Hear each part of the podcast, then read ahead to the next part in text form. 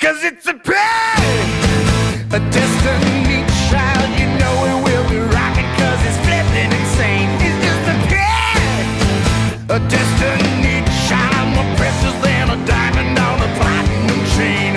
Hello and welcome to a long-delayed pandemic special episode of The Pick. Uh, we're we're doing things a little different this week, uh, and that starts right at the top. With with our cast of characters, because we've got an extra guy. Uh, this week on The Pick, you'll be hearing Sean Lemme, John Otney, Colin Westman, Matt Carstens. That's right. The original four from the Top ten Thursdays days. The people you heard talk about Due nineteen eighty-four a year ago are back. And we're going to talk about... Uh, the twenty twenty-one, the Denis Villeneuve version of Dune, which has just come out, just had a sequel greenlit. We're very excited about that. Uh, but that's not the only movie we wanted to talk about. Uh, there's another uh, long-delayed victim of the pandemic that also just finally came out this month. Uh, and we're going to do that as our sort of group little pick uh, that we're just going to jump right into. Uh, no preamble on this one. It's The, the latest and final Daniel Craig James Bond movie, No Time to Die.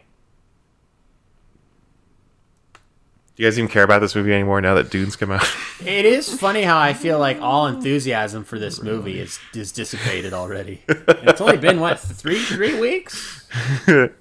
Wasn't that Which, long ago? As, as also, I think that's for me has been the curse of, of the pandemic on this. Is there were times I forgot No Time to Die existed, mm-hmm. um, which was not the case with Dune. You know, I always had my eye on on Dune uh, up till its very late delay when it was, you know, it seemed like it was still coming out in twenty twenty for a long time.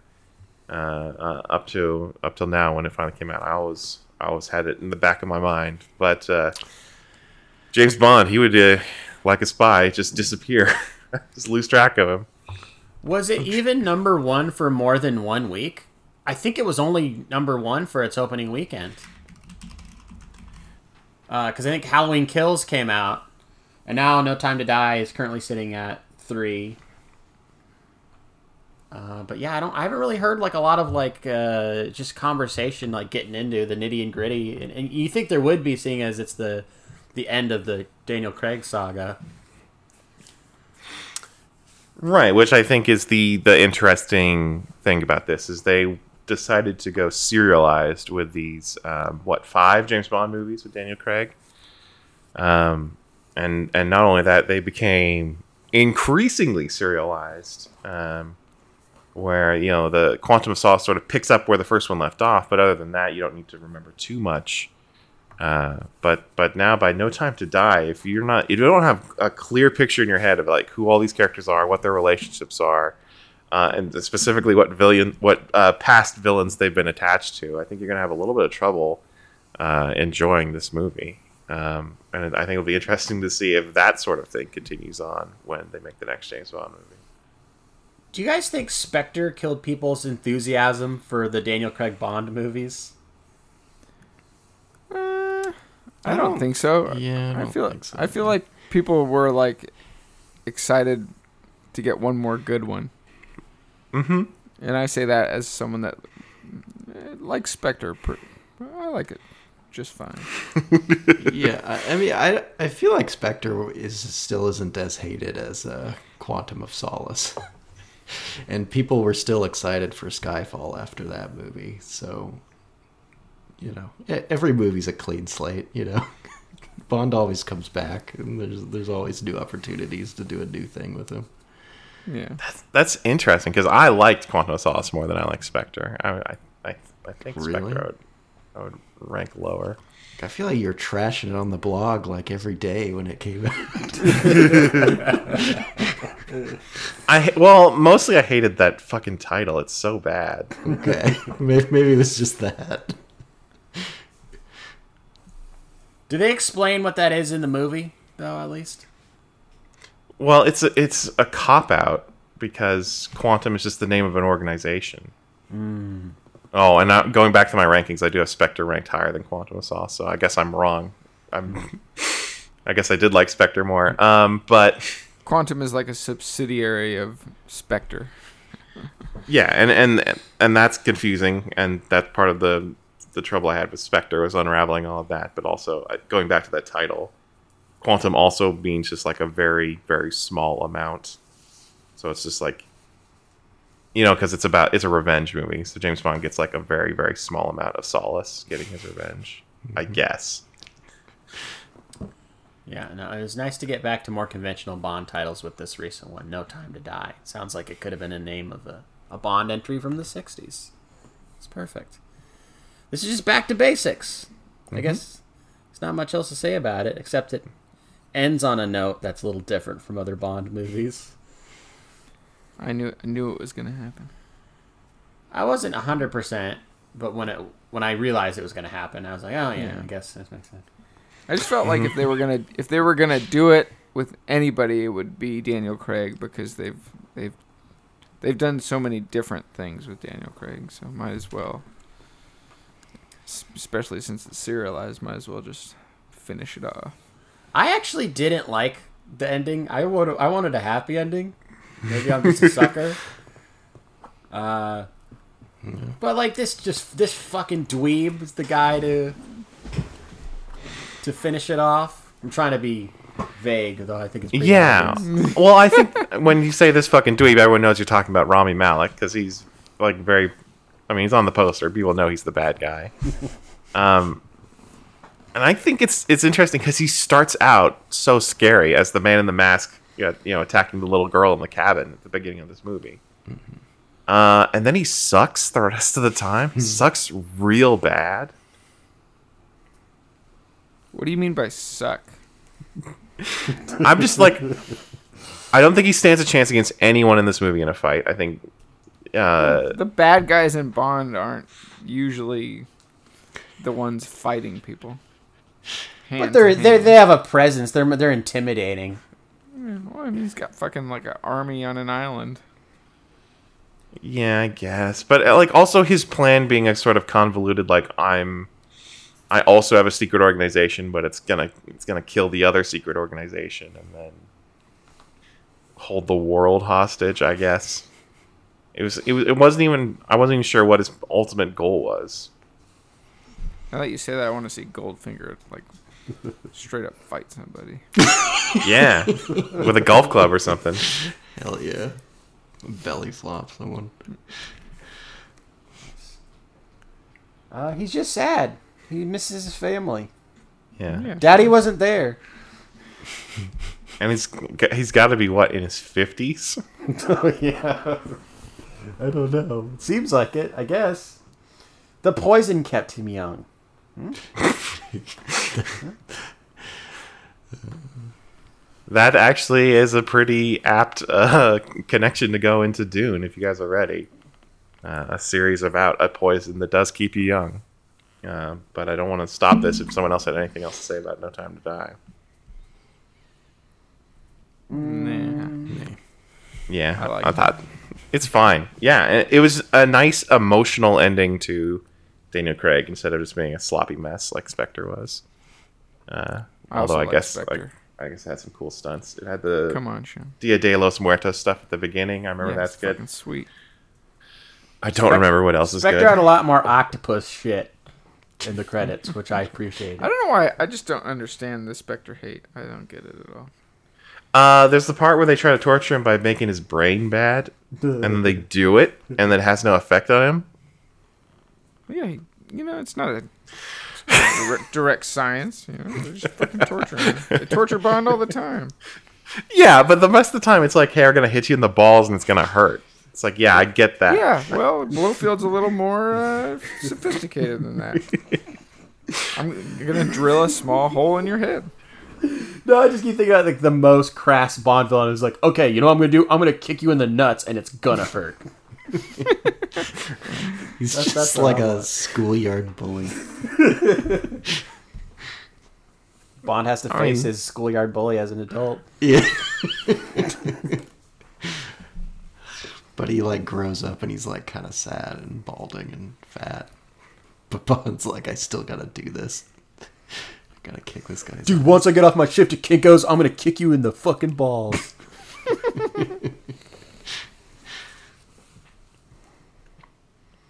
Yeah, so that is our recap of Casino Royale, the first of the Daniel Craig James Bond movies, which are now over. Uh, but like I said, I wanted to talk about um, that, that sweet, sweet spice melange, the life-extending drug that also becomes so addictive that you die if you stop taking it. Um, the specifics of which are not really the sort of thing that the Denis Villeneuve uh, adaptation of Dune would go into. Uh, but I am firmly, firmly, firmly in the camp that that is okay. That uh, a movie like this uh, is its own thing. It, um, uh, a movie adaptation of a book should not exist to like replace the book and make it irrelevant.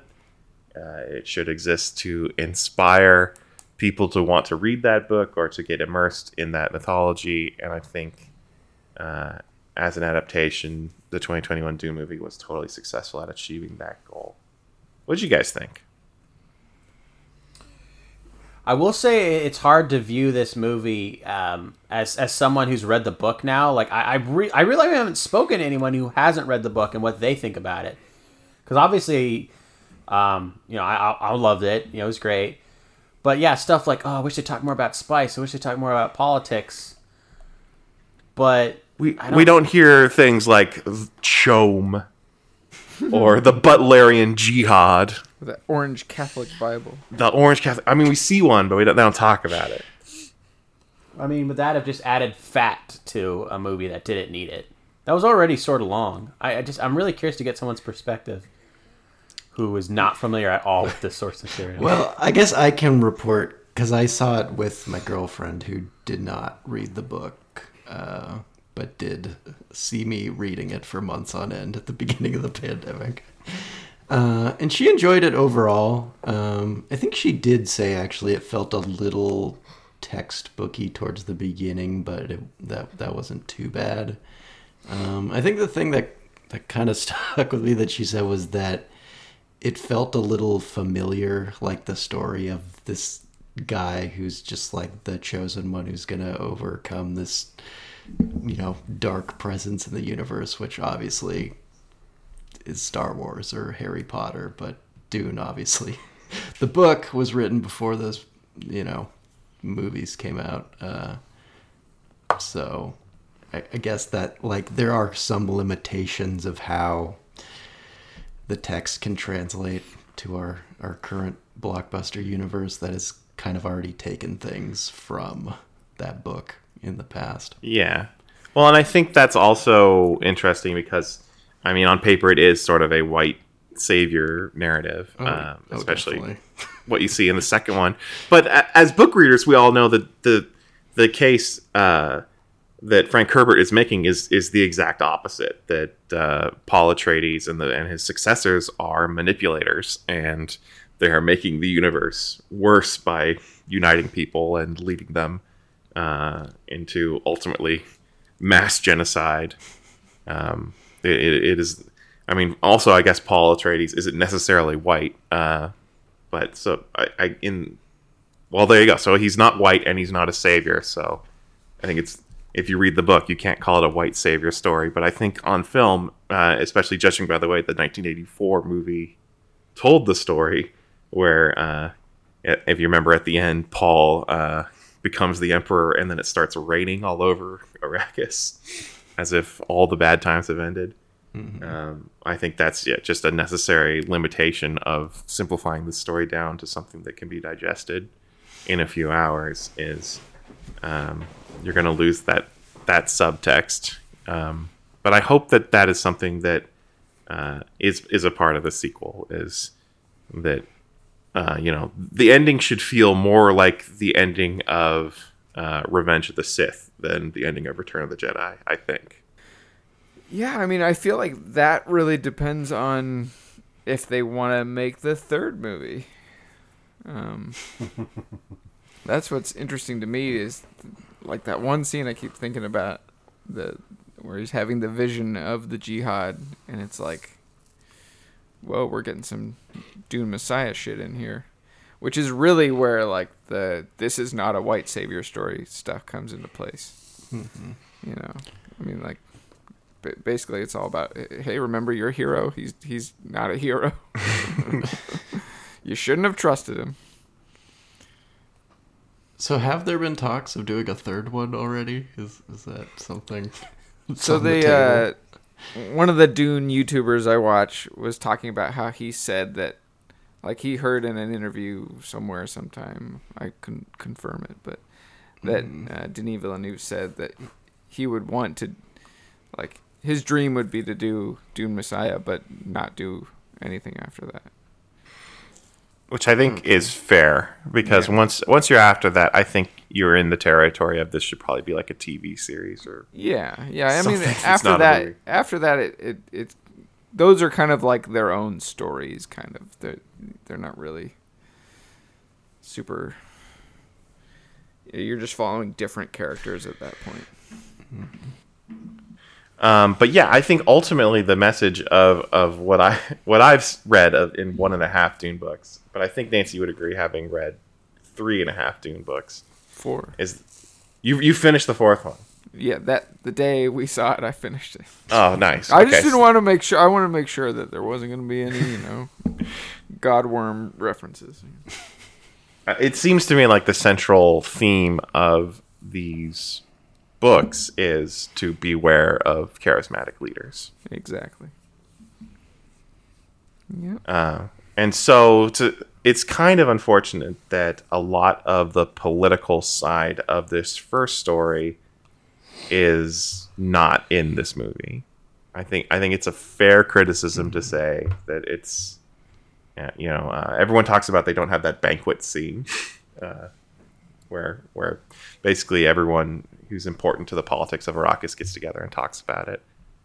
Um, but there's, you know, uh, if if you read the book, there, it's the, the same story in, is the first half of the book that you see in this movie, except there's a whole lot more subterfuge uh, and and a lot more going on than, than you see in what feels like instead a pretty straightforward story of people walking into a trap and then just trying to survive. Well, yeah, I I felt like... Sorry, go ahead.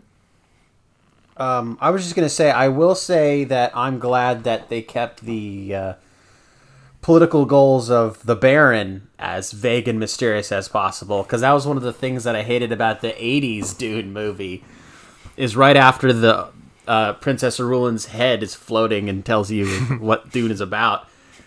Isn't the first scene in that movie the Emperor talking to... Um, uh, Uh, a navigator, and they're being like, you, you must d- kill the Atreides family. It's like right up front they tell you, this is what you gotta do. And I'm like, wow, this, this lacks so much subtlety. This is so lame.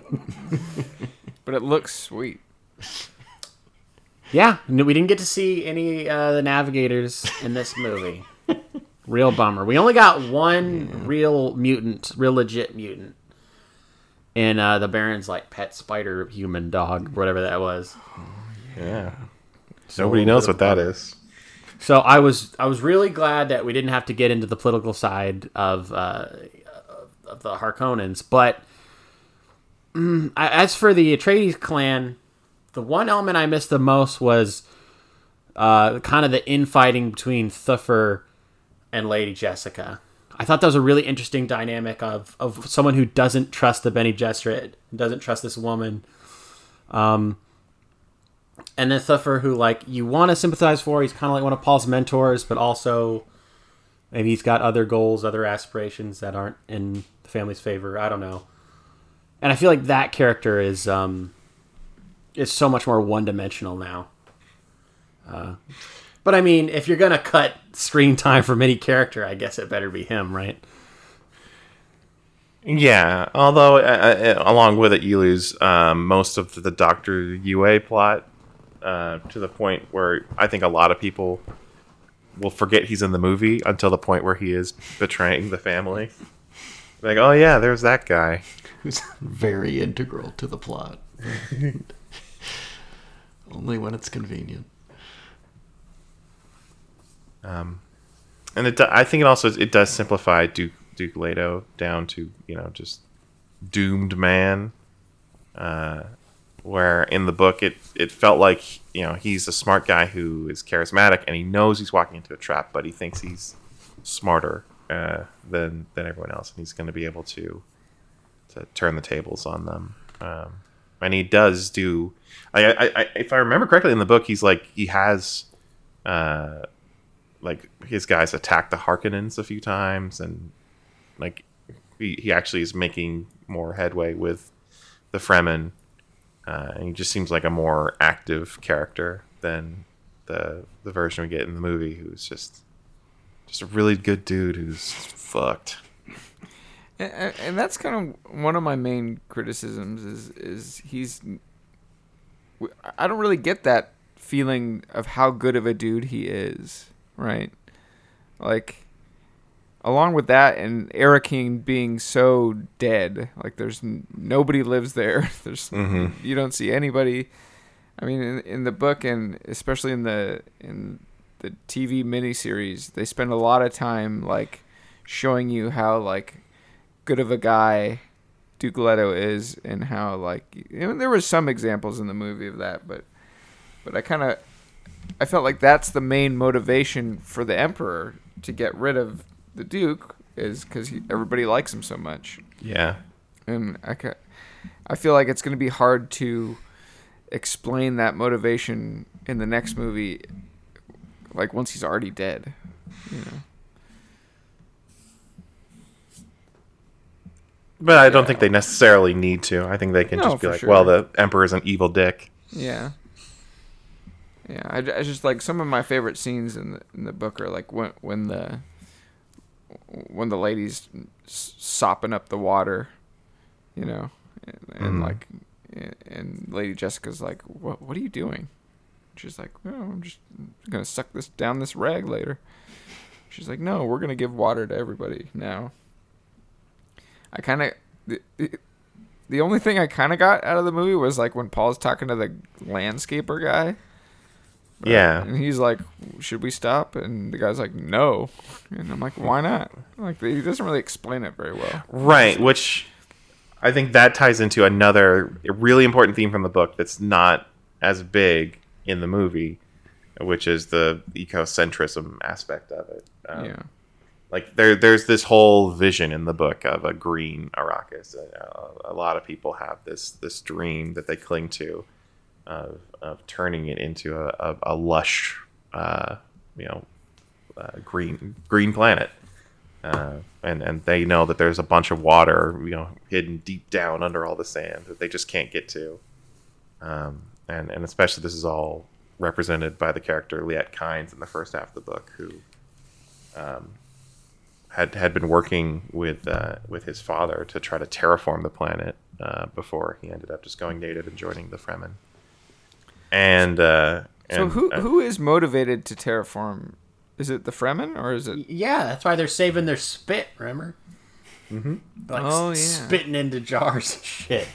Yeah. And that's another one of those things where I'm like, I love this. I love that they're not telling us what this is for yet, but I fear there's going to be too much to explain in the next movie. But maybe not. I don't know. Yeah, well, but at the very least, I feel like the. It doesn't. It doesn't get together, or it doesn't uh, convey as much to me how precious water is on Arrakis. Like it, it mm-hmm. still just feels like this is a desert planet, and so it's hard to survive, and so that's why we're we're like trying to be careful with water. But it's it's different from what the book conveys, which is basically, you know, like every bead of sweat is like the most precious, is more valuable than gold. Yeah, I mean it's it's it's funny because in the you know. distant future it does get terraformed, but everybody's fucked because there's yeah. like there's no spice. Mm-hmm. Which yeah and, and that is uh, that goes back to the other theme about, you know, the, the conflict of, of leaders. It's it's it's capitalism run amok, right? The powerful elite want Arrakis to be a desert planet because they get the spice that extends their life and lets them fold space, uh, and and everyone else suffers because of it. Do you guys feel like we got enough of the spice? That's the thing is, like, the, with the dinner scene, they explain how they're, like, eating it twenty-four seven. And, like, I don't remember Paul being that sensitive to it. I mean, he wouldn't he just be like tripping balls the moment he walked on the planet, you know? So I feel like it's not, the spice is kind of like, oh, it's only like in the sand or whatever, and it's only way out in the desert, and you don't really experience it unless you're like, you know, doing lines of it or something. They should have had that. Mm. The Baron doing spice. Lines of spice. I don't think they like, say the word melange in the whole movie. I think they just call it spice the whole time. But, I mean, that's probably for the best, right? To to keep the terminology down a bit. Because um, there's okay. like enough. Yeah, yeah. I mean, yeah. That should fair. Have handed out a glossary, like like the original movie. That's what they did. Did they? Yeah, for the eighties movie. Gosh, what a clusterfuck that must have been, like sitting down and watching that if you've never read the book. I am, I was confused. I read I just finished the book. That's why I'm I wonder... so fucking annoyed with all, already getting these stupid clickbait articles that are like, oh, actually the eighties one is like more interesting, is better in a lot of ways. It really, I don't think anyone really has that. I mean, I guess if you're like a David Lynch like super fan, you might hold that opinion. But even he doesn't like that movie, so he tried to get his name taken off of it. And like when they were even asking him about the new Dune, it wasn't even like he like he like hated the idea of the making a new Dune. He's just like, that was just too much of a painful memory of of the, the original movie. I don't I don't want to think about Dune anymore. Mm-hmm. Um. Oh, go ahead.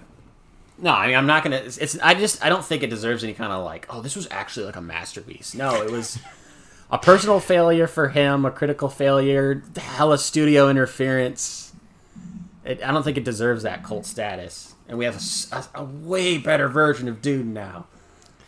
Right, which to me uh, brings up what my thesis was for this section of this in my notes, which is I felt like watching Dune. Uh, how I think I would have felt if I had read Lord of the Rings when I saw Fellowship of the Ring for the first time. Hmm. Um, and so I'm hoping that newcomers to this series instead had the experience that I had when I was, uh, what, like thirteen, and I saw Fellowship of the Ring in, in theaters, and it blew my mind. And and I think, you know, back then and still now, there are people who are like, well, you know, Lord, Lord of the Rings, they're not, it's not really about like the big fights. It's, It's about singing and camaraderie and Tom smoking Bombadil. Pipe weed. Oh, yeah. yeah. Reading about history. And it's like, I read those books, and those, and they're they're great too. They are much more boring. I, I, I think I would say the same thing about Dune. It's much more boring than, than this movie. Um, and, and like I was saying before, they can exist as separate things. I don't think a, a movie should exist to like replace the book in your life. I think it should add something more to it. And so they took the Dune story and they stripped out a lot of the, the, the core underlying themes to make it into a thriller ride that could be P G thirteen, uh, that'll get people into the franchise, uh, that'll, you know, hopefully stand the test of time as a as a, like a sci-fi epic masterpiece. Um, and I think they were totally successful in that pursuit. Like for me, yeah. This is a five-star movie. And and I. It's funny because I can get caught up, because I'm such a big fan of the book. I can get caught up in all the things that weren't there. But when I read an interview uh, with Denis Villeneuve about like what he did focus on, and it kind of made sense to me. Like, okay, this he's taking out all those things, but he's really making it the focus of, you know, uh, Paul and Lady Jessica, like Paul and his mom. That's That's the emotional core. That's what really, you know, carried me through the movie. Interested is, you know, the, their relationship and how hard it is for both of them to be doing what they're doing. And, and, and that's what really worked. And I'm glad kind of that's what he focused on. I feel like that's the, mo- the most relatable aspect of the movie. Yeah, and I think that's the most relatable aspect of that book, too. Yeah. Uh, because... Uh, in, in the book, you're in all the characters' heads all the time, so you, you are going on their emotional journey as they're experiencing mm-hmm. this uh, horrific event. Uh, yeah, I'm I'm totally on board with that. And and also, I think it's it's worth remembering. He doesn't. It's not like they added in like a ton, like a lightsaber fight in the middle of this that wasn't in the book, or, or like which would pull this sweet. they, they didn't pull the movie in, in a in a different direction from the book. You know, just just for cinema, just to just to you know put asses in seats. Everything that's in here, uh, with some like very very minor uh, asterisks on this. Basically, everything in the movie is from the book.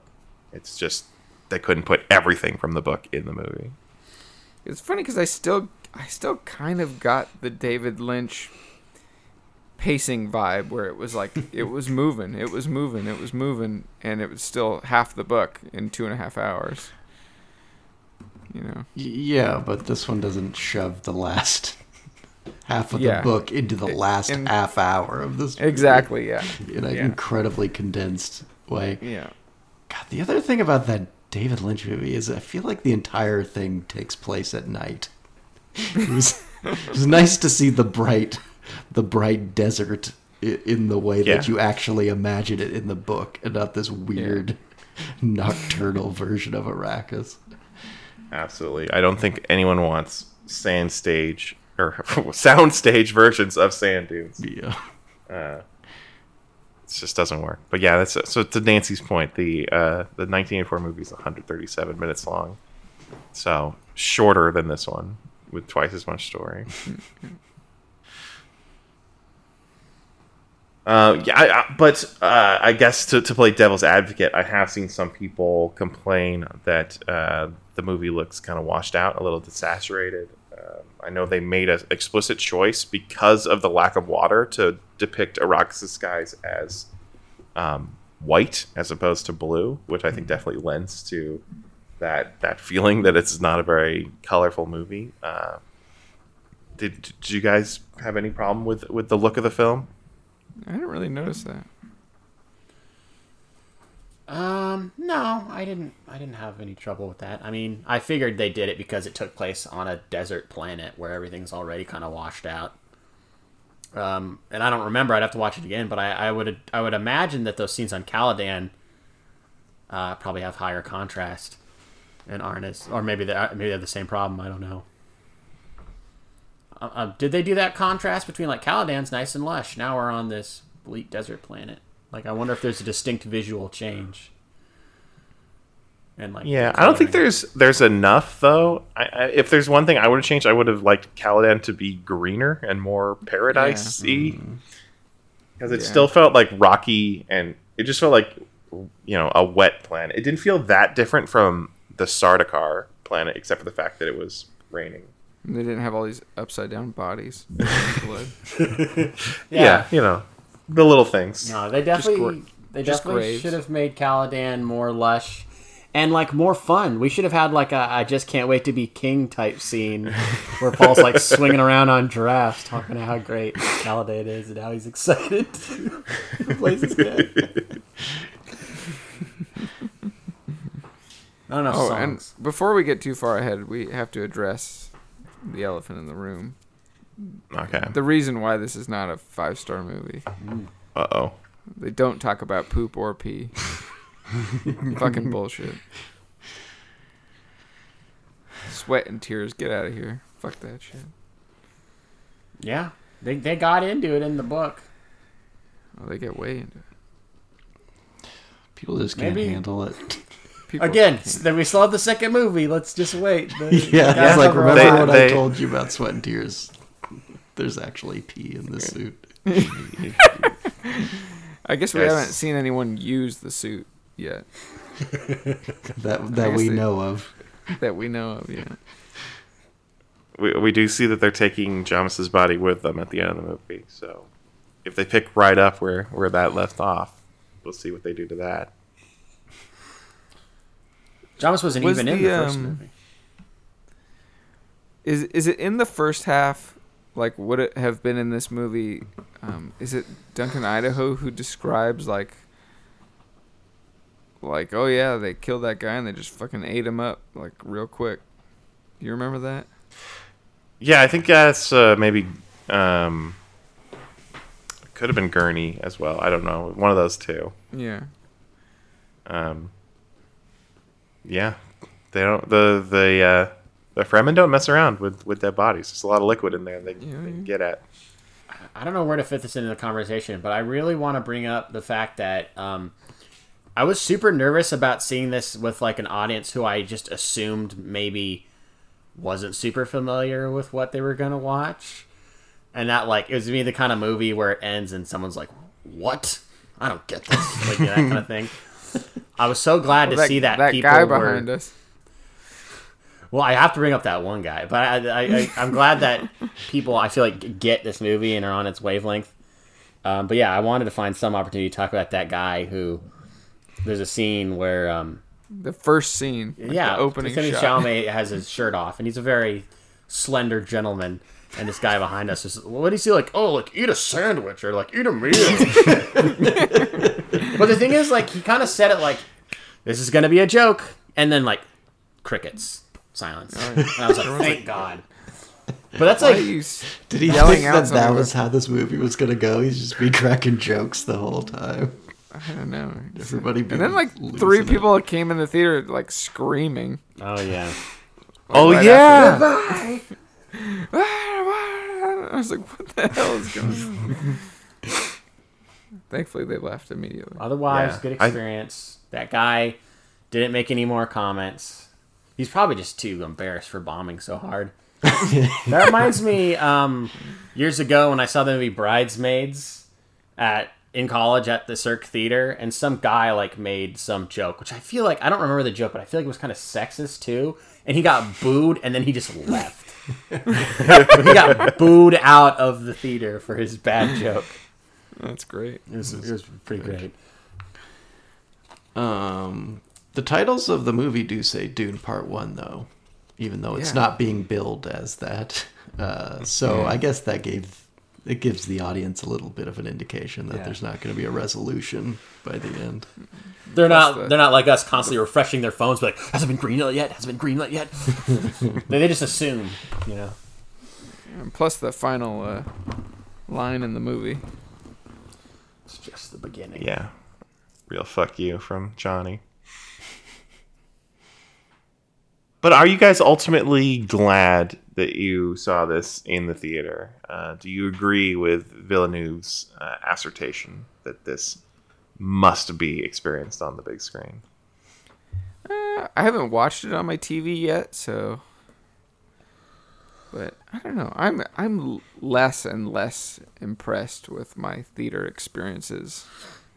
Maybe as I get older, or as I've been like back to the theater in the last few months. I don't know. I, I feel like the big screen isn't isn't doesn't mean that much to me anymore. I mean, Cinerama was a different thing, mm. but like just you know, run of the mill theater is not that like awe inspiring to me. Uh, I mean, you can guess where I stand. I've already seen H B O Max movies in theaters just because I love the big screen experience, especially because I haven't. I don't know if I've seen like a a big. blockbuster like this in theaters post-pandemic. Oh, I guess I saw Bond, but uh, there was something like special about seeing like kind of a new franchise, like you know when we saw Lord of the Rings for the first time, and with a bunch of people who didn't necessarily know what kind of journey they were going on, because you know when you see a a Marvel movie, you usually know what to expect from it, but like. Mm-hmm. Yeah, experiencing a totally new, big, epic franchise with an audience for the first time. I, I came out of it just feeling great. I loved it. I'm kind of getting excited to watch it again. I mean, for me, another part of the theater experience that's really important is being sat in a dark room with a huge screen. It means I'm... forced to pay full attention the whole time. Yeah, that's true. Yeah. Which no I just phones. can't do at home anymore. No, that's that part of my life is over at home. Even if I'm watching a movie in a foreign language with subtitles, I'm still going to get my phone out at one point and look at it. I think. I think also it's uh, we wouldn't have gotten this cast. We wouldn't have gotten this level of spectacle. We we wouldn't have gotten Denis Villeneuve if this was like a T V show. This. Yeah.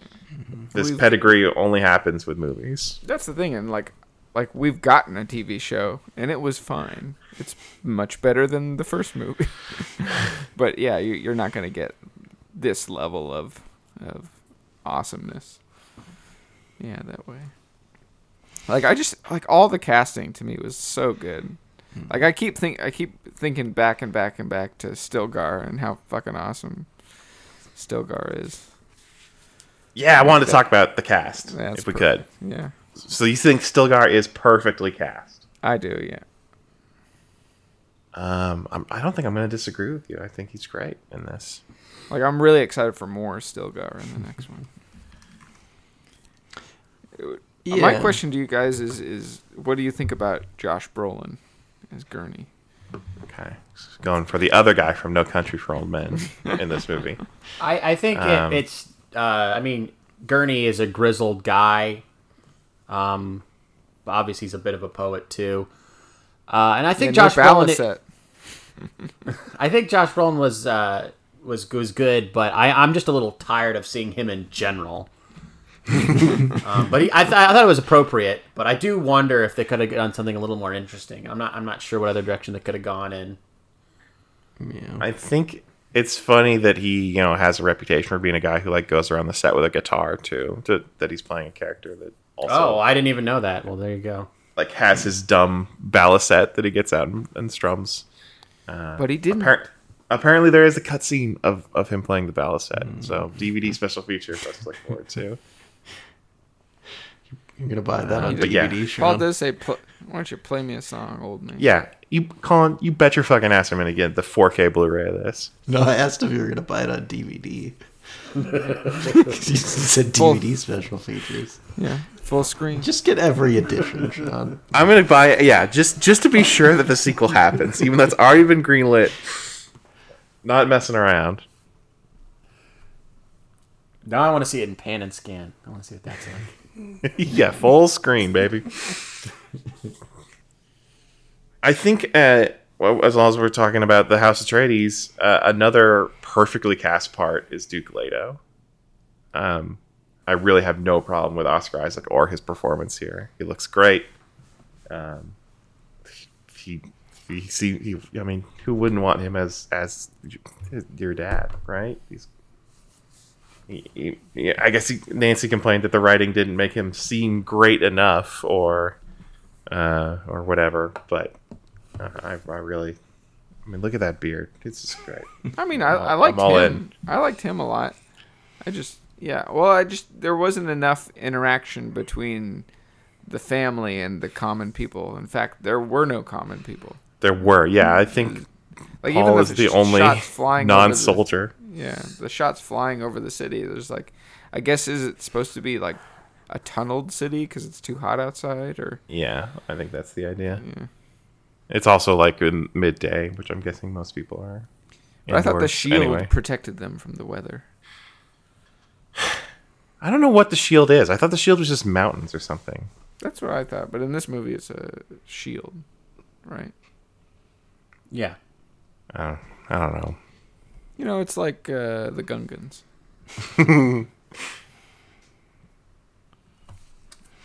I don't know. I guess I like Duke Leto. I'm, I'm wondering if he should. For some reason, I feel like he should have been older. I don't know why. That's what I was kind of worried about. But also, he looks, you know, he looks kind of aged in this. Yeah. I mean, there is some ambiguity there because Paul is supposed to be fifteen. Mm. so, so there's leaps in opposite directions, even though Chalamet and Oscar Isaac are not that far apart. He's playing older and Chalamet is playing younger. But I feel like both those actors, it works. Yeah, it's it's fine. I, I could I could believe Timothée Chalamet's like seventeen or whatever, sixteen or yeah, because he needs to eat a fucking sandwich. Yeah, exactly. Yeah. Do you so you like you like Timothée Chalamet though? Yeah, yeah, he's great. Well, let me ask you this way: do you like him more than Kyle MacLachlan? Well, he's way too old. Well, I think we... You mean, uh, you mean right now? Yeah, he could, he could not play Paul Atreides. That is true. I think we, we touched on this on our eighties podcast, um, that I think at the time of filming, uh, Kyle MacLachlan was maybe like twenty-four. Mm-hmm. And like, that's not much different than like how old Timothée Chalamet was when he first started filming this. Yeah. Um, he just looks forever twelve. Uh, so it works for Timothée Chalamet. No, I think it's perfect. Kyle MacLachlan looks like forever thirty-two. You know, and I appreciate all the all the jokes, uh, courtesy of Duncan Idaho, about him being scrawny and stuff. That stuff was funny. Right. So that's uh, that's the breakout star of the movie, Duncan Idaho, as played by Jason Momoa. He, he that he, that's kind of the the reason I hope they go all the way to Chapter House Dune. Just get more and more Jason Momoa. There, I think I talked about this on the eighties podcast. There, there's definitely an interview out there where Jason Momoa is yeah. like strongly implying, like, this is my only Dune movie. Because his character uh, died. Because he, he has not read the books. He yeah. does not know what he has signed up for. It's funny, like, the, I just started the fifth book, and he's, like, the main protagonist. So what? give me give me a little bit of context for this. So Duncan Idaho comes back in the later books. So there's this species, or well, they're all human, but this other planet of people called the Telaxu, mm-hmm. and they produce, they can clone people with just like one cell of D N A, and so like because Duncan Idaho is like the universe's best swordsman or whatever, yeah, they like keep cloning him. Uh-huh. And and so like, well, they they clone him once for like the third book, and he he uh, marries Aaliyah, but then um, uh, Leto the second, the second Leto the second, um, uh, like likes Duncan Idaho so much he clones him like every sixty years for like four thousand years. And just keeps replacing him. Which, I mean, watch this movie, you get it, right? It seems like yeah. a fun guy to have around. Yeah, exactly. But it's funny because, like, every time a, a Duncan starts, like, asking too many questions, uh, Leto just kills him and then clones another one. Yeah. Beware charismatic leaders. Yeah. Um... I think probably the most controversial, not casting, but performance in the movie is going to be Lady Jessica, uh, as played by Rebecca Ferguson. Um, so, uh, and again, it's not it's not something anyone who's just seeing the movie is going to pick up on. It's something only for book readers. Um, but we know that the Bene Gesserit, uh, which is the, the order that Lady Jessica is a part of, are in such total control of their bodies that they can even choose not only to like become pregnant, but to also like choose the sex of the baby they become pregnant with. Like they they they have full every every faculty of their body is completely under their control. Um, and so in the book, uh, Lady Jessica is stone cold. She gives nothing away. Um, and in the movie, she is freaking out and crying a lot.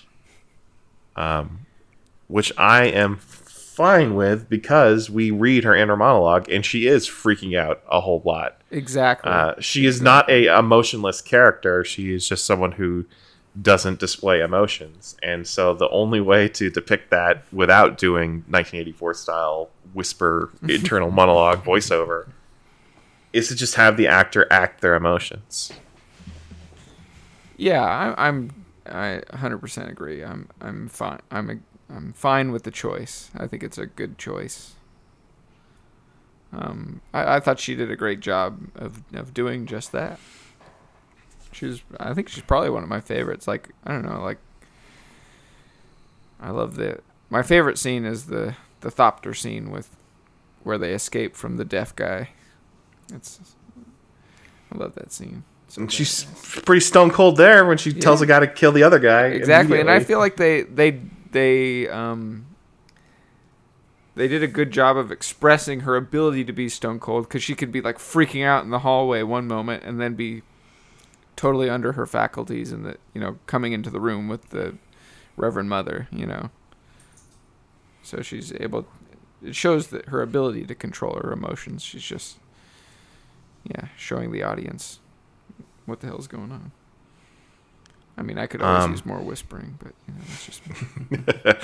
I, I think um, one of the uh, elements of the book that they might run into trouble with when they do the second one, uh, because, but it's it's it's not really present in this, is um, Frank Herbert has a very like strong del- like barrier between what is masculine and what is feminine. Uh, you know, so you can say it's like the Bene Gesserit are an all-female order, and the Mentats are an all-male order, and and what makes the Kwisatz Haderach special is he can tap into the genetic memory of both his uh, fathers and mothers, um, and and the Fremen society also, like, all the warriors are men and all the the women stay at home. Um, I I don't I'm I'm guessing that's that's everyone would agree that that's a pretty old-fashioned and and not true um perspective, and and not something that really belongs in a story in the twenty-first century. Um but I think there's, like, you could argue that there's a weird side effect uh in this, where by making Lady Jessica emotional, it might weaken the fact that she's also a badass warrior and um you know a, a political genius and and all these other things that she is. Because we we spend so much of the movie seeing her, uh, I think, very reasonably reacting to the most stressful few days of her life. I mean, we um, see her be a complete badass, too. Like, in the fight scenes and stuff. Yeah, she beats Stilgar in a fight like it ain't nothing. Yeah, it was, that was fucking sweet. Al- although, I was a little disappointed in that, because she's supposed to be using the weirding way, and it looks like she just, she just beats him. So what... So What would the weirding way be in this movie? Do we even know? I don't, I don't think we know. I mean, obviously in the eighty-four movie, it's yeah. using your voice to Ooh. shoot sound waves. I just what assumed I imagine- the weirding way in this movie was just the, like, their sweet karate moves. Yeah. I don't know. And when I read it in the book, it, it seemed to me like it was like Dragon Ball Z fighting. Where, like, I was just going to say that, yeah. Like, you teleport around and there's like an after image of you, like where you were. Like, it, they just can't keep track of you. In the same way that the voice, you know, it, it, like the idea of the voice is that you're communicating a message faster than your brain could think. I thought of the weirding way as like you're moving in a way such that the eyes can't keep up with you. Yeah, I think it's just going to be illustrated as they're super good at karate.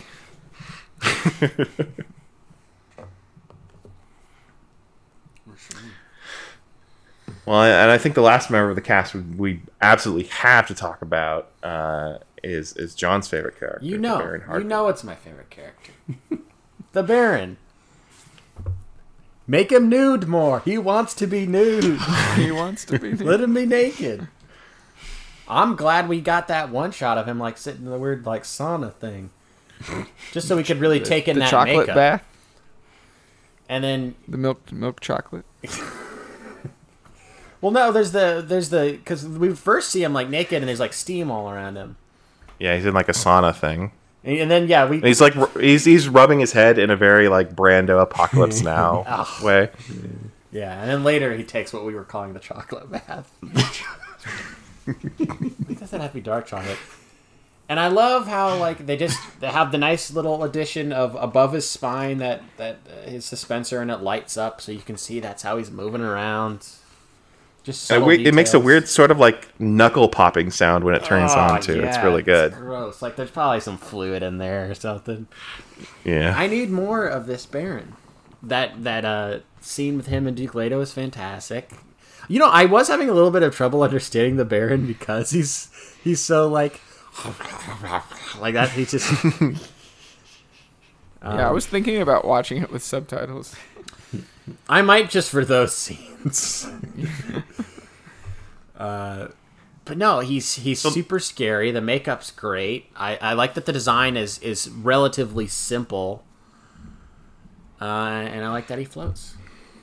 So I saw in that article that Stellan Skarsgård uh, signed on specifically because he agreed with Denis Villeneuve that this should be a, a prosthetic. It's, it's, he didn't want to play a motion-captured character. Um, oh, that would have been so and, bad. Thank God. A motion-captured fat person.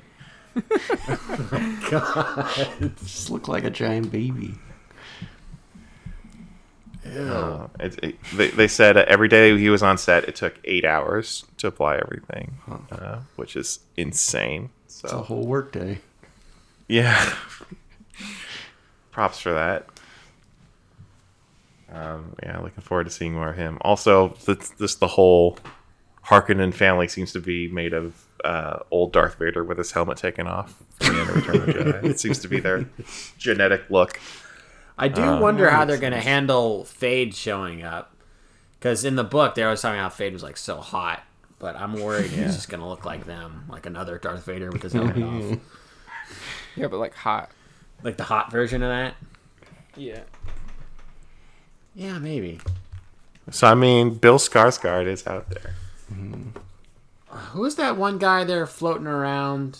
Um, I want to say it was like the guy from Ready Player One. Uh, Ty Sheridan. Ty Sheridan. Isn't, I'm sure he'd be fine. It isn't super exciting, though. Mm, I know we, I we, we were the, trying to go obvious... for Harry Styles. We, yeah, we, Harry we Styles. Harry Styles. Ty Sheridan just has like such a glazed look in his eye. It doesn't seem like he'd care that much about fighting Paul. Well. Is Harry Styles tall enough? just, I mean, no, him, but he's hot like, enough. Yeah, let's give him like platform shoes. Yeah, I'm gonna look up I, um, Chalamet's age and then see who else is his age. So I'm, I did this, Zac John.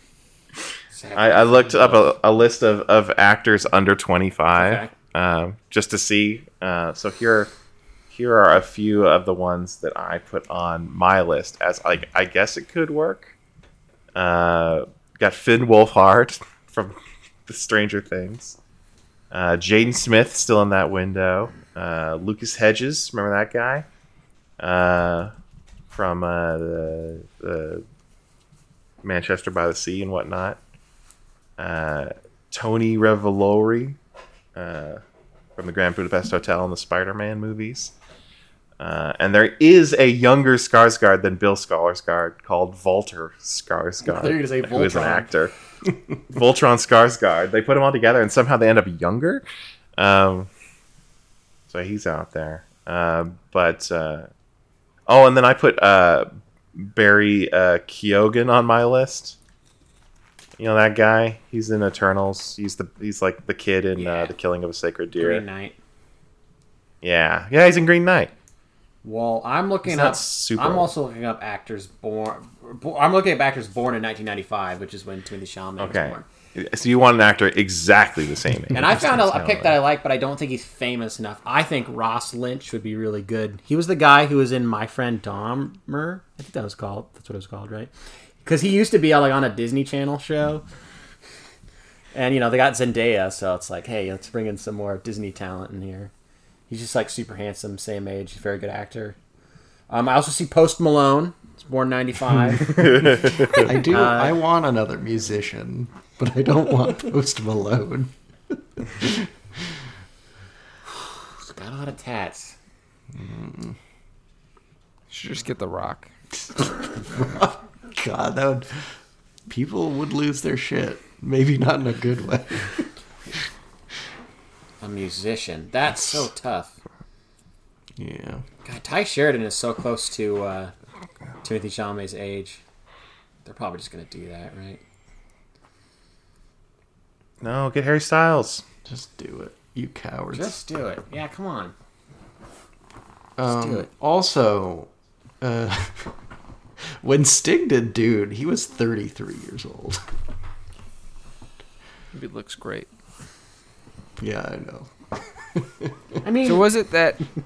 Is it? Remind me, lore-wise, Fade was supposed to mate with the girl version of Paul. Yeah, yeah. And that and that would produce the Quetzalcoatl. That was the idea. Yeah, fucked up.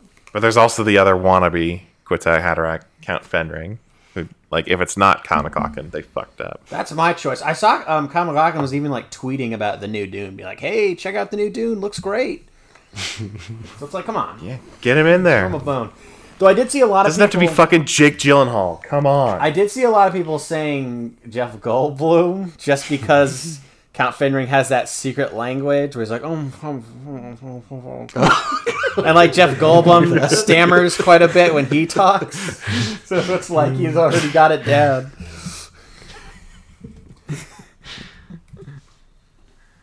I think it would be so cool if you did Kyle MacLachlan though.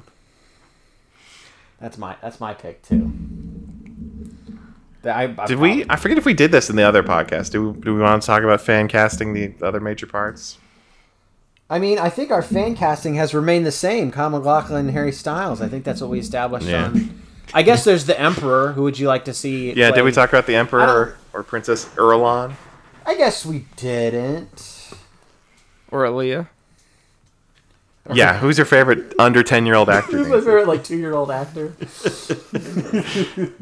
Ba- baby genius. Baby genius.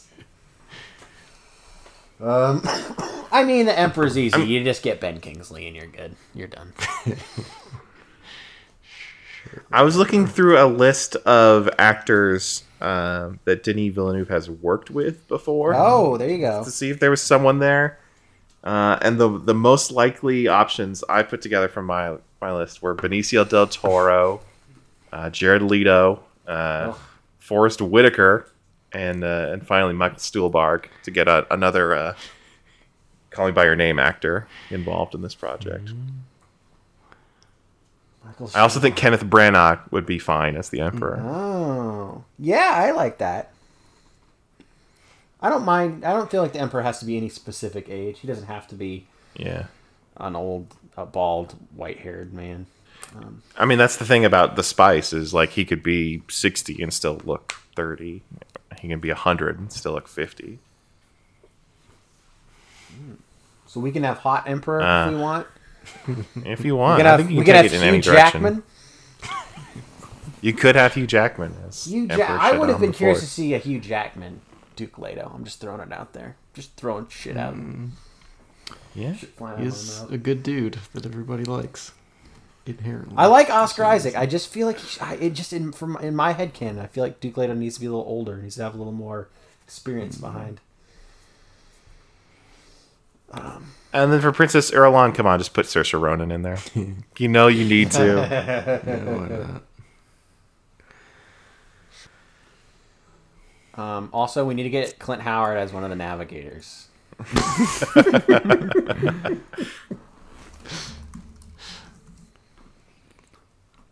really wish they would have. I still need to edit together my my scene of of uh, David Lynch as the spice operator. Should have brought him back. Turn turn around. We gotta get the spice. Do you guys like the worms? Were they big enough? Oh, yeah. They're big. Yeah. They're real big. I, can't, I can't even, like, really wrap my mind around what's going on with those teeth. They're so long. Yeah, why do they make such short knives? Make a sword. Yeah, I want a sword that's, like, sword. twenty feet tall.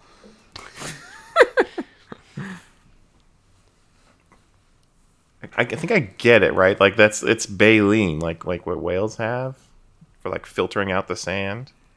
Yeah, because I think there's one part where they show it like open up real big, and you can see that there is like a mouth like deep down in there. Yeah, I think they other um, shit going on. They made an effort to make it um, like make sense in terms of like this could actually like exist, like anatomically correct, even though it's a fictional creature. Mm-hmm. So I think they took all of that into consideration.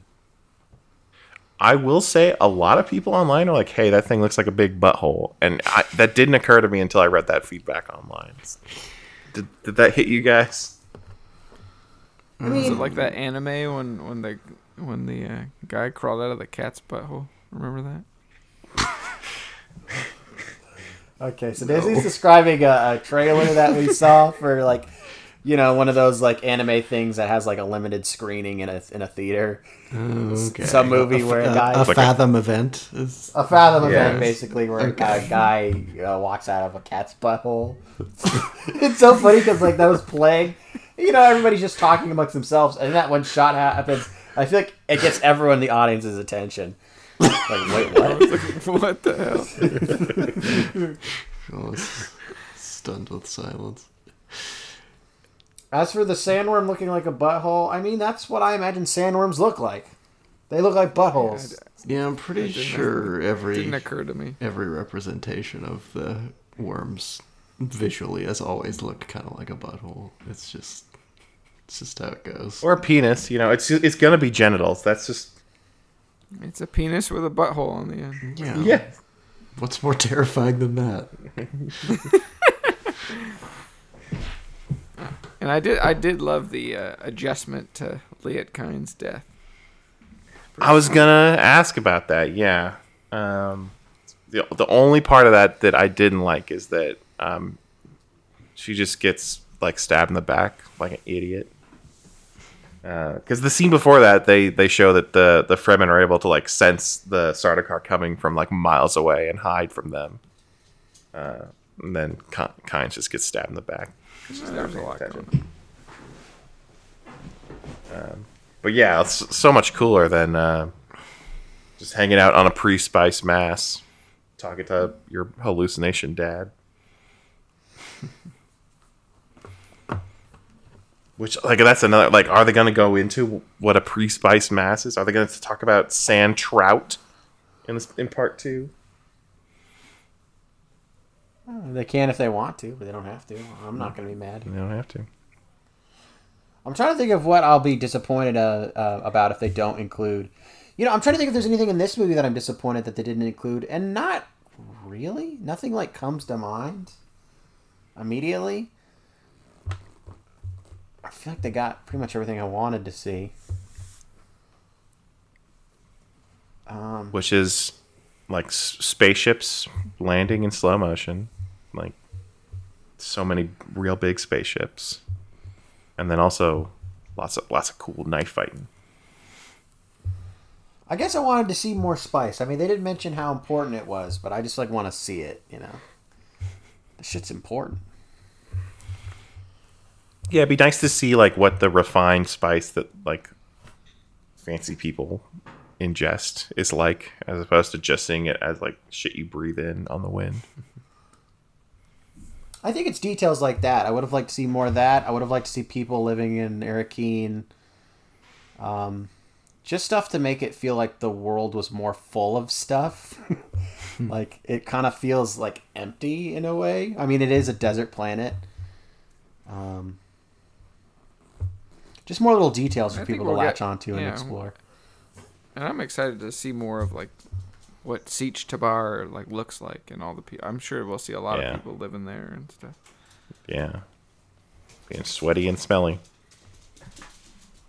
I can't wait to see Paul Ray's. Uh, what's his name's kids? Oh, Jamisa's kids. Jamisa's kids, yeah. Oh, by the way, that reminded me. I thought it was such a cool touch that they. So, like, part of Paul's prescient ability is he sees like a bunch of potential futures. Yeah. And so yeah. the way that they. Show that in this is they have um, him having two visions of Jamis in his future. One where they're like best friends, and Jamis is like, "I'm going to teach you everything you need to know about the desert," and he just seems like a real great guy. And then another one where Jamis kills him with a knife.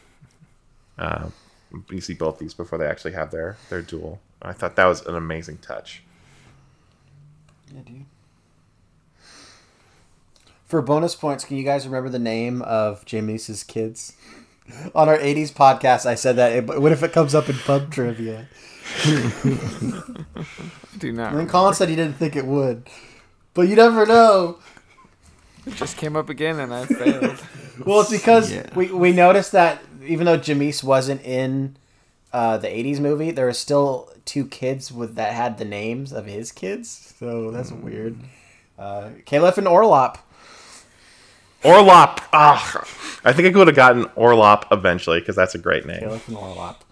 Well, they show uh, up. But I've already forgotten what you said the other one was. Caliph. Like Caleb, but with an F. That's like um, the the Jesus of the Klingons. K-less. K-less. Nancy knows what I'm talking Sounds about. Sounds like a store. Like, like Payless. It's like the, it's like the, it's like the dollar store here. Version of Kmart. Um, I, I think uh, the only other thing I wanted to talk about was how good the sound design was. Um, the the soundtrack by Hans Zimmer uh, was was done in collaboration with the sound designers, and I think it all goes together really well, especially conveying, you know, things that are hard to do, like what the voice sounds like, uh, or, or what the, you know, conveying with sound what the feeling of experiencing having your hand in the in the box during the Gomcha bar test uh, is like. Uh, I thought that this movie absolutely nailed that. It probably, if there's any categories where it should win Oscars, it's it's these these technical ones. It looked really good and it sounded really good, and the costumes were great. And that was um, my favorite part of the theater experience. I would also say, since you bring that up, uh, watching it at home, I did not have the Tenet experience of having to like adjust my volume a whole bunch. It seemed pretty well mixed on H B O Max. Mm. Good. Yeah, no, I think this has got to clean up in the technical awards at the next Oscars, and hopefully best sound score, um, or we're fucked, because this is this is some of Zimmer's best work, and the sound team did a great job. Though I mean, it's tough to compete gotta... with Toto and Brian Eno from the eighties version. Yeah, I hope we get a a, a nod during the Soundworm writing. I want a nod to uh, Iron Maiden's To Tame a Land. I think they should, the they should close out the second movie with To Tame a Land. Yeah, I was going to say, just cuts to black and then we hear that song. That is fucking sweet. The best song. He is the king of all the land in the kingdom of the sands of a time tomorrow. It includes so much of the book too. It it, it it there's that one line I'm looking at right now. He is the Kwisatz Haderach. He is born of Caladan and will take the Gom Jabbar. It's like these guys did their homework. Yeah, but didn't Frank Herbert like hate it? Oh yeah. Well, they're like, can we call it Dune? He's like, no. He had no interest. Yeah. I don't think it's that he hated it. He's just like, I don't like, I don't care about what this is. Yeah. He's too busy in, like, building his own ecosystem. And riding bugs. Trying to be president. I wonder if he has yeah. this, like, if there's, like, a, like, if there's, like, a Frank Herbert, like, historical home you can visit. I feel like we'd know about it if it, if there was one. I'm sure Brian Herbert is working on opening it. Did Where? How many books did Frank Herbert write before his son took over? Uh, he wrote six, six. and That's... and he was planning on seven being the last one, which is really annoying. Mm. But you can read it; it's two different books.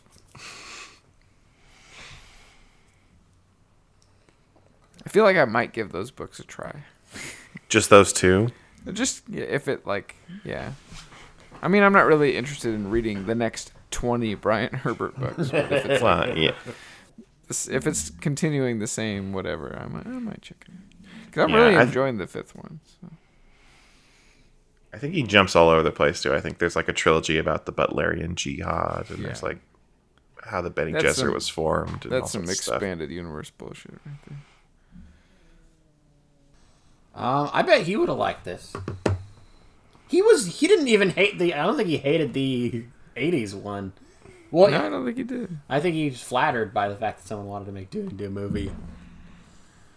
Um, I finally watched some video interviews with him recently. I'd never seen him like in an like actually like in the flesh talking on camera. Seems like an okay I guy. A couple. Yeah. The greatest man Sol- to ever live. Solid beard. According, yeah, according to his son. That would be so fucking weird to spend the rest of your life writing books off your dad's idea. Like, who's ever read a Christopher Tolkien book? Do you think his other siblings are like kind of annoyed with him? Like he, like at Thanksgiving, he's always like talking about Dune shit. And they're like, okay, come on.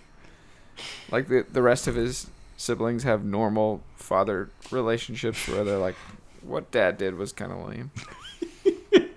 Well, there is another Herbert. Um, let me see what he's up to, what he's what he's got going on. Because Brian Herbert's the oldest, I believe, of his kids. Um, I mean, doesn't guarantee that his brother is going to have a Wikipedia page. It doesn't look like he does. I'm on Frank Herbert's Wikipedia, and next to Bruce Herbert, it says possibly estranged.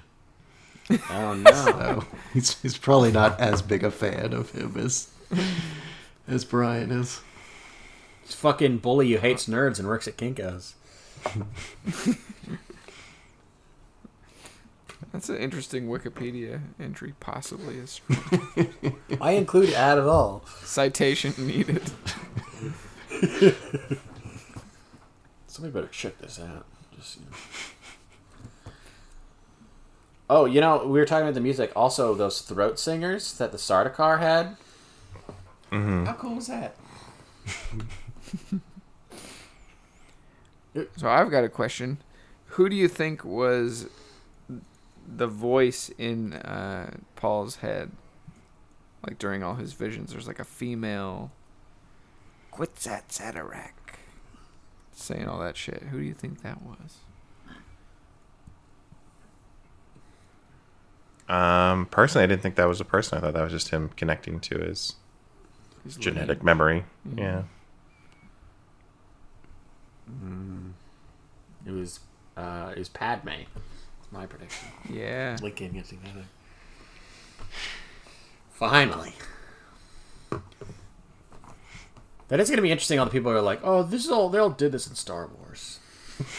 We all did. I mean, yeah. Like, are people even going to be that compelled by the the twist, um, you know, pertaining to the Baron and, and Lady Jessica? Oh, yeah. Because yeah, that just fuck. seems so much like Star Wars, but it's like, well, yeah, but this was first. Mm-hmm. twelve years earlier. I do wonder if there's going to be people um, who maybe uh, like the the Lynch version, or, or at least respect it for being weirder, who are going to complain that this movie doesn't take enough risks um, in terms of aesthetics, or just not being like psychedelic enough. Like Jodorowsky would have done, like, or something. I feel like the next one, that's that's where the psychedelics come into play. Like hardcore. Yeah. yeah. This one there, like there a... are at least two big scenes of just tripping out that they are going to have to do uh, just to do the story of the second part. No, I think it's good to just build like a firm like foundation with this first movie so that the second one has more room to to get a little weirder. Yeah, I would love to know if Jodorowsky has seen this or has any interest in seeing it. I doubt. I don't know what his relationship to Dune is now. I believe he never saw the, the David Lynch version. I mean, but that one was pretty close to his falling apart. Um, but yeah, you're probably right. He's probably he doesn't strike me as the kind of guy he keeps up with. He's probably not going to like see Avengers and shit. Yeah. I'm going to send you guys this great picture I found of Jodorowsky and uh, Mobius with their design for what a Sardaukar would have looked like. uh, it looks like some sort of uh, sex warrior. It's like a gimp costume with a blade on top. I'm I'm surprised that they built a costume. Actually, this is pretty good. Yeah, I'm into it. I did like the Sardaukar design, though. They, you know, they had those kind of white, that white armor, and they just kind of flowed into scenes. Spooky. If anything, was... um, it seemed a little samey. That was my, my only concern. Like the, it seemed like the Atreides soldiers and the Harkonnen soldiers and the Sardaukar and even the Fadakin we see in that one vision are all basically wearing the same sort of armor, just in different colors. That's what I was wondering. I was wondering if like people understood who the Sardaukar like were and like. That they're the Empire's force, right? I wasn't sure if people would get like that. I feel like it was pretty clear, but again, it's like it's easy for me to say. Yeah, I, I don't know if I would have assumed that was obvious, but well, because they there's the scene with Pita, and he goes to the planet, and you know he goes to the Sardaukar planet, and he's like recruiting them, but like it wasn't. It, I mean, I already knew, but it wasn't one hundred percent clear to me that this, like, okay, these are the Emperor's guys, and they're coming, and they're super good at fighting. Mm-hmm.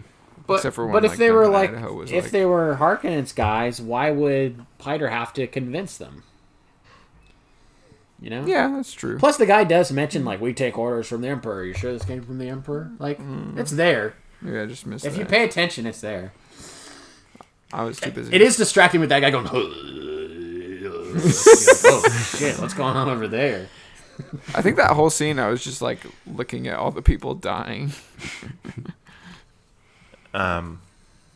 I think there's, uh, you can also differentiate them because, like, the Atreides guys seem to be pretty good at killing the Harkonnen soldiers, yeah. but then, like, the Sardaukar, like, float down from the sky and just massacre them.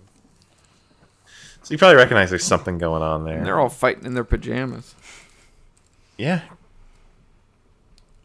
I think there would have been a better protocol to, like, people getting ready to fight. I mean, they must have been like, it doesn't really matter because we all we all have our shields anyway. Yeah. That's true. Was there any laser guns in the movie?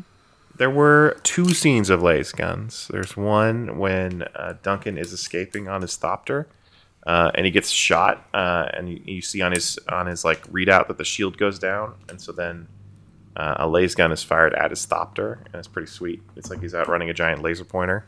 Oh, is that what the blue thing is at the in the like going through the wall? Yeah, and that's the other scene you see of a lace gun is they use one to pierce that wall uh, in the Kynes hideout yeah. area. Okay.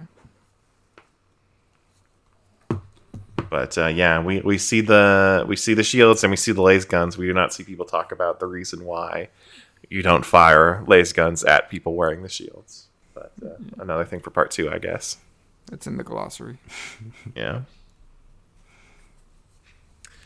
Well, typically at the end of these, I do a goofs section, uh, but currently IMDb does not have any goofs, um, so I, I'm just gonna I'm just gonna go with a uh, a nitpick, not unlike that one that Nancy brought up, um, which is when Paul and Jamis have their their duel, they uh, they do it while still wearing their still suits.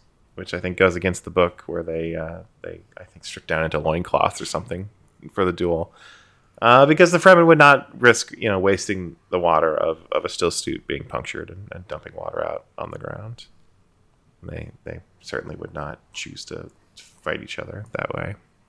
So that's that's that's my goof. I don't know uh, how that how that one got by Villeneuve. I guess they just thought it would be too silly to have them change out of clothes so close to the end of the movie.